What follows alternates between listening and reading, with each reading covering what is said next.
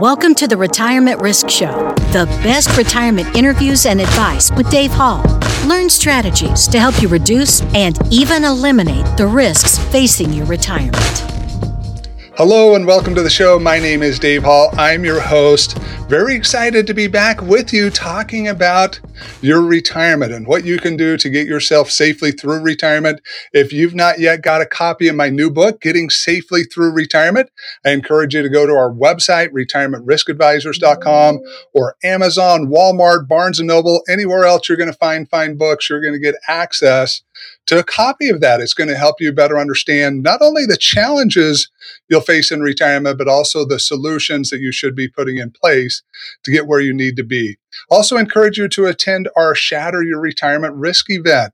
This is something that we teach every two weeks. It's a four hour event.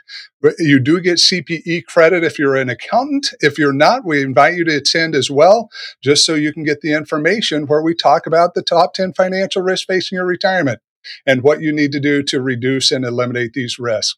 Today, we're going to be talking about one of the top 10 risks, and that is long term care risk.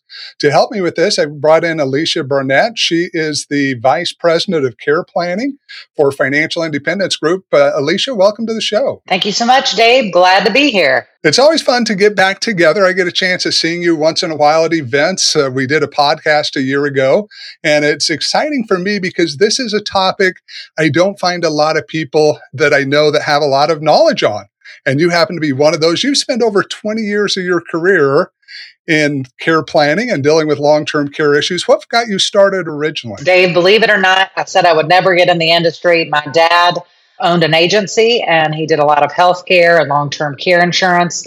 Again, I said I would stay away from it and I was working with my dad part time and really fell in love with the industry. And here I am several years later, and I've watched a lot of family members go through needing care, and my mother provided some care. And I just watched kind of the effects of what the consequences of what it did to my family and not having a plan in place. And it's become a real passion for me. So I'm excited to be able to share and help others really not make the same mistake that our family made. Very interesting when you talk about your family relationship and working with your dad. I now have four of my children who work for me, which is very interesting because when I started out, I was an accountant that did taxes. And I would not let my children become accountants because I didn't want them to have the long hours. I figured there was better ways for them to make money than going through tax season and all the things that it required. And then as we transitioned into the retirement space and helping people solve those issues, all my kids started looking at what I was doing and said, Dad, we want to come to work for you now. Is it okay if we come and be advisors or help you with sales or whatever the case may be? So, very excited. I hope 20 years from now, they're as excited as you are about their careers and their professions.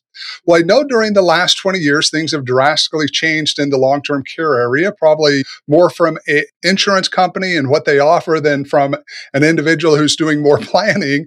But let's talk a little bit about some of maybe the recent changes that are happening out there and how products have transitioned over the last few years? Great question, Dave. And because I've been in the industry for such a long time, I have really seen the landscape change in the long term care industry. When I first started, you know, I was a baby and the industry was not so old as well. So there's really two main ways to mitigate the risk when it comes to long term care planning there's traditional long term care and what I like to call asset based long term care. And traditional, I like to use the analogy renting versus owning. So when I started, you know, roughly 25, 26 years ago in the industry, traditional long term care was really the only option. Uh, it's the cheapest way to buy the most amount of long term care. It's like term insurance or homeowners or car insurance. You pay in if you need it. You know, you've got a plan. If you die and don't use it, there's no death benefit and there's no exit strategy. There's nothing wrong with it. Again, it's like renting. But now, as the industry has changed, you know, we've kind of changed along with it. Mostly what we're seeing in today's long term care planning space are the asset based long term care, which again is like owning your policy. So these are, are, life insurance or annuity policies that can be accessed while alive, tax free for LTC, and they provide additional leverage for long term care services like home care, assisted living, nursing home. But if you die and you don't use it, you've got a death benefit and you have an exit strategy. So you know, a lot of differences now than it was 20 years ago when I first started. And we've got some really good solutions out there. I had a client come in not too long ago that had one of those policies that was probably purchased right before you got in the industry. And it was one of those policies where there was no benefit they were going to get out of it. It's 1993. So 30 years ago, they end up buying the policy. Now they're in their 80s $37,000 a year is what they were having to pay for this coverage. And they're saying, we don't know what to do, Dave. We're in a position that we don't want to keep paying 37 grand for something we've had for 30 years. But the minute we stop, we don't have any coverage uh, to get us through. Now, they were able to reduce some benefits and stuff to get their premiums down a little bit. It was tough when you look at those policies versus some of what's out there today. Absolutely. We've seen uh, from those older policies because when they, frankly, when they designed those policies years and years ago, we were in a much higher interest rate environment. So they priced it, you know, relatively low, a lot lower than they should have, which is why we're seeing these massive rate increases. You know, I've seen them anywhere from 15% to 200%. So, you know, that's because again, they underpriced the products. People kept the policies. So the persistency rate, which is meaning, you know, people kept their policies more than the insurance companies assumed they would. It was kind of a perfect storm. And that's why we're seeing the mess that we're in. I think some of these newer policies on the traditional side aren't going to have the rate increases that we're seeing now. But unfortunately, for those older policies, you know, there's no way around it. You're probably going to see a rate increase or two or three in, in, in the history of those policies. And there's been a lot of companies that have got out of the space. I know at one time, one of the statistics I saw is that there were about 150 companies originally offering policies in the space. And the last numbers I saw were about 15 of them are, that are left.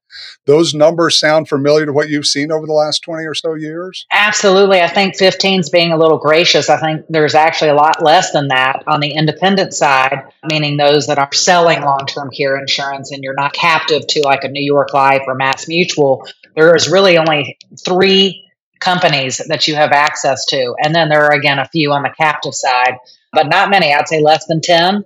It'll be interesting to see if, if carriers enter the space with rising interest rates. But uh, in my opinion, I think we'll kind of see it remain stable just small like it is right now. Yeah, very interesting to think it changed that much. Now, obviously, some of those companies still have policies that they're servicing, and you may be getting benefits off of those, but uh, really was a big adjustment. One of the problems that we have as we educate people on long term care is that they're not preparing. In fact, one of the statistics I use, which I, I love statistics as an educator, is there are more people in America that believe in Bigfoot than do long-term care planning. There's 11% of America that believe in Bigfoot, Sasquatch, Boggy Creek Monster, whatever people call him. And yet we've only got about 6% of America doing long-term care planning. Why is that happening? Not why are so many believing in Bigfoot, but why, Alecia, are so many people not planning for this type of an event? Well, unfortunately, I don't have the answer for you, but what I will tell you is 70% of people over the age of 65 will need some type of care. One in five will actually need care for five or, or more years. I think the problem is, Dave, most people think they're in the 30%. And if they think they're in the 30% and they don't think it's going to happen to them, they don't put a plan in place. So our job is to really get out there and educate people and help them understand that if you live long enough and become frail, you know, you're probably going to need some type of assistance. And I think most people, if you can convince them that they could potentially live a long life and could become frail, understand that there are, will be consequences if you don't have a plan in place. It's interesting for me, and I'm sure you see the exact same thing, is if someone's gone through this with a parent, they're right on our doorstep trying to figure out how they solve it because they see the impact that this has. They start realizing that Medicare is not going to cover the event, that Medicaid's not a great option, but although it's available out there, but it's usually going through the process that wakes them up. And I know for myself, I've got two disabled children. You may or may not know that, but taking care of them is like taking care of an adult that's got to deal with all these issues on a daily basis. And it's a lot of work. it's costly. There's all kinds of additional medical costs and everything else that are associated with both of these children, which we're happy to bear. But it's really woken me up to saying, there's got to be a better solution out there that people have got to take an interest in to be able to promote them into uh, making this change. And again, I guess as we look at from an educational standpoint, I know that's what you do on a daily basis. What are the biggest things you're seeing people do to take that next step? I honestly believe uh, long term care solutions are really about the family. So, family first, obviously, it will impact your finances if you need some type of care. But I think people understanding that, A, they might need care, they might become frail and might need some assistance in their life But B, if they do need care, what are the consequences of not having a plan in place? What does that mean for your family? You know, most people, it's it's typically the oldest daughter in closest proximity. Maybe she'll quit her job and move in with you. Maybe you'll move in with her. Your life doesn't end, someone else's does. And I think if you can get someone to recognize that, I think this is really a love solution. So you're doing this to help your family. Someone's going to take care of you regardless, right? Uh, this is really to help keep your family from uh, providing the care, rather, and supervising the care instead. So just leading them down the path, helping them understand that, and then knowing that there are a ton of different solutions out there. You know, again, we've got the traditional and the asset base. And on the asset base side, you can fund those solutions a number of different ways. There's really four ways that you can fund those. You can use income just like traditional. So you could stroke a check every month or year to fund those. You could use cash sitting in the bank or CDs, maybe money that you've set aside for emergency purposes. You can use life insurance cash value. So, Dave, if you've got an old life insurance policy and you don't need the death benefit, you can actually exchange that cash value into a policy that can provide you with long term care benefits. And then I think a couple of other ways that have really become popular is qualified money. A lot of us save our money in IRAs and 401ks and have never paid taxes on those dollars. And it's really a disproportionate amount of money that we've put into these types of vehicles. Well, you can actually use qualified dollars and put them into some of these solutions. So a lot of people don't know that. And I think just sitting down, you know, talking about the different options will help. And then Another one that's really up and coming are highly appreciated non qualified annuities. So there are millions of dollars in, in non qualified annuities. And if you're not going to turn it on for income and you, you're just going to pass it on to your beneficiaries and you don't have a long term care plan in place, it's a great way to leverage that money to get the tax efficiency. So you know, take for example, if you have an annuity, it's fifty thousand, it grows to a hundred. Dave, we know what happens when you start pulling money out. You pay taxes on it, right? So, so with these solutions, you can reposition those. You can get the tax efficiencies where that gain, that fifty thousand dollar gain in that example, comes out tax free, and then you get additional leverage for long term care. For example, your hundred thousand could turn into three hundred thousand for long term care services. So a lot of really unique, different solutions. And I think just being able to sit down because it's not a one size fits all approach with each individual and kind of walk them down that path based on their health, based on their age, based on how they're going to fund it. I appreciate you sharing that information because one of the things I see as an educator is that people often look at the old traditional long term care policy and at some point, maybe they applied for one and they couldn't get approved. Maybe they didn't get through underwriting. And so they've written it off saying, well, there's no way I'm going to solve this issue until they come to one of our webinars and we start talking about some of these other solutions and the light comes on and all of a sudden they start realizing there's more to it and more opportunity than what I thought. And, and you talk about a lot of these here that people often don't even consider when they're trying to solve this problem. That's right. And with some of these newer innovation that we have seen in the long-term care industry, there are products for just about everyone. We even have a, a brand new product that rolled out that's a guaranteed issue solution. So you you can bypass underwriting altogether and still get the tax efficiencies and still get some leverage for long-term care planning. So don't just think because you have had a stroke or you have diabetes or you've had cancer in the past or you currently have cancer or if you're in a nursing home that you can't get some type of solution. There are really solutions for just about everybody out there. And that's what's really neat and unique about some of the different planning tools that we have today in the care planning space. Alecia, is there a number you can throw out of what people need to be looking at from a cost standpoint and not of the solution, but of the problem? Saying if I end up in a long term care situation, what could I be looking at out of pocket that I may be spending to solve this? That's a great question, Dave. Right now, nationally, the average is around $90,000 a year for facility. Now, remember, those are averages. There are obviously above average costs. What I typically recommend is let's at least start with covering half of that risk, so half of the 90,000, and that's typically going to cover almost 100% of home health care and 100% of assisted living. Because most people, if you ask everybody in a room to raise their hand if they want to go into a nursing home, I've never seen anyone raise their hand. So the idea here is let's at least cover the home care risk and assisted living risk because naturally we want to stay in the home. And then if you want to cover more of that risk, then you can dial it up or down based of how much of that risk you want to cover when it comes to nursing home. Does that make sense, Dave? It does. And are we looking at three, four, five years? I mean, how, how long should we plan for? For the average person, I realize it's going to be different for everyone. Honestly, you know, statistics, even though, you know, we all know 70% of people over the age of 65 are going to need care, I, I'm not really a big fan because if, for example, you have an Alzheimer's claim, they're on average they last about 8.2 years. For the re- regular average person that doesn't have Alzheimer's, you're looking at between 2.75 and three and a half years of care. Those are Medicare statistics. They typically don't include home care. So I would say, you know, 90, 95% of all claims are, are less than five years, but, you know, averages are like drawing a line down the middle. And that's why with the different solutions out there, you can cover anywhere from a two year risk all the way to an unlimited pool of money for long term care services. So, you know, depending on your comfort level and how much of that risk that you want to cover, you can honestly have the most catastrophic coverage out there, which is lifetime benefits. So again, it, there is something for everyone. Yeah, I, I did some research and maybe you've seen bigger numbers than this, but I was looking to see how much was the most an insurance company's ever paid out on one of these claims. And it was over $2 million. And it was for someone who was in a facility for 20 years.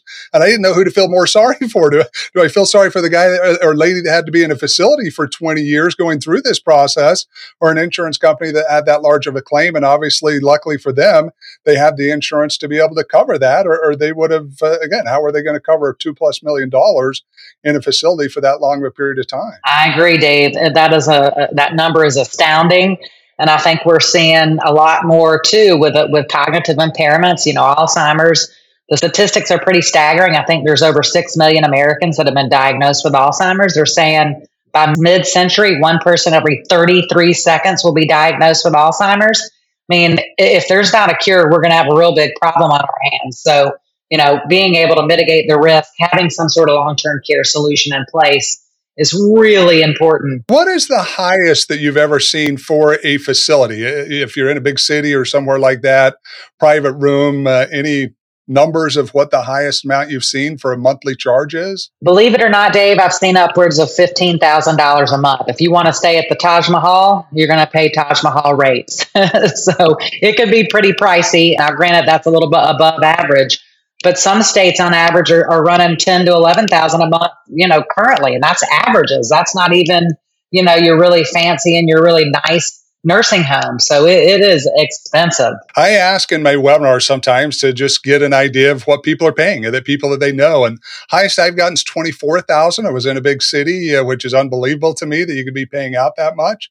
But it is a big issue, folks. And I think you need to understand that, again, the solution needs to be there that comes through these various third parties, these organizations. Now, if you've got an endless supply of money and you want to self insure, that's one thing. But at least you brought up a really hot topic to me when you talked about the family member stepping in, saying, look, your life continued on, but you ended your family. And, and this is one of the things I talk about a lot of times the mental challenges that come with children that have to take care of this, the marriages that get destroyed because of the children that have to take care of this, and this being a family plan and a loving plan for our family. Any additional comments that you'd like to make in regards to that? Absolutely. This is kind of my catchphrase, uh, which is 100% true. Long term care doesn't bring families together, it tears families apart. You know, take my family, for example. A lot of families are spread out all across this country, Dave. There's four of us in my family. I'm the oldest daughter in closest proximity. My mom's been twice widowed. My stepdad passed away at the beginning of the pandemic. And I have three other siblings. I have one that lives 10 minutes away. I'm an hour and 15 minutes one way. My sister's about four hours away. And my brother's about five hours away. She got COVID pretty bad about seven months ago. I stopped what I was doing. I went down every day for two weeks. I took her medicine, I took her food, I looked through that glass door to make sure she was okay. Ask me how many times, Dave, my brother came over. Yeah, how many times did he come over? Zero. he came over zero times, and I love my brother. He's just not a caregiver. What's that going to look like when when my mom actually needs assistance? I've got twin boys; they're age sixteen a full time job, I travel, you know, that's going to be a difficult conversation to have. And, you know, again, typically one person takes on the caregiving. What's it going to be like at Christmas and Thanksgiving when I'm sitting at the table with my siblings? You know, maybe my brother 10 minutes away isn't helping and it's really making me mad. Uh, maybe my little brother five hours away is telling me, me what to do with mom's money. So, I mean, it is true. I have a plan so that my kids will talk to each other when I pass away. I've seen really long term care experiences really just destroy families. So, that's really the importance, in my opinion. That's more important, in my opinion, keeping the family together than even losing your family. If I could just say it all over again, you know, make sure you have a plan in place to protect those that you love. Yeah, it affects so many things. I just had a client that left a $600,000 a year job because she felt obligated to go home and take care of her father. And I, appreciate and respect that as a family person. But that's a lot of money to, to walk away from and obviously going to impact her and her husband's future retirement and where they're going to be. I had one of my clients that gave up 10 years of his career to take care of his mother, lost all of his ability to put money into a retirement account. And then, as you said, I've had families that have been destroyed. And, and listeners, you just need to understand that, that you can solve the problem. It doesn't have to be this way. You can put something in place. There's many solutions out there. Alecia and I work together uh, on these cases. She knows far more than I do about it, but as with our relationship, as we work with you and put your planning together, she's on the back end making sure we're getting the solutions that are going to be best for you, that are going to allow you to keep that family together. Thank you, Dave. And you know that's what I would recommend is don't put it off. Too, uh, you've never been younger and healthier than you are today. Even if you don't put a, a plan, a, a long-term care solution in place at least have a written plan of care so that your family knows where you want to receive your care. Who do you want to take care of you? How are you going to pay for it? Which asset would you liquidate first? So those are some of the things that you want to provide to your family. So even if you don't put one of these solutions in place, at least have that written plan of care. Make sure your family knows your wishes. Yeah. And that's another hard one. I, have watched family members recently go through that where they didn't know what to do from you know pulling the plug because they were uh, in life support to what do we want to even have happen uh, a death if that happens or what facility do we put them in all these things. So such great advice uh, alecia i can't believe our time's come and gone. 20 minutes zips by uh, you know and so quickly when we go through these things. But thank you so much for your wisdom for your knowledge and your passion for a topic that's just so important to every one of us. My pleasure, Dave. I'm thankful to be here and uh, certainly happy to help in any way I can. Listeners, my name's uh, Dave Hall. I'm your host. You've been listening to the Retirement Risk Show. Come back next week where we'll talk about another risk that you're going to face in your retirement and the solutions that you can use to get yourself safely through those retirement years. And that's today's episode. Thanks for listening. If you like what you heard, please subscribe to wherever you get your podcast. The Retirement Risk Show is a production of the Retirement Risk Advisors. Our show was produced by Sierra Talene and Autumn Koenig. If you're a CPA looking for more retirement education, visit retirementriskadvisors.com.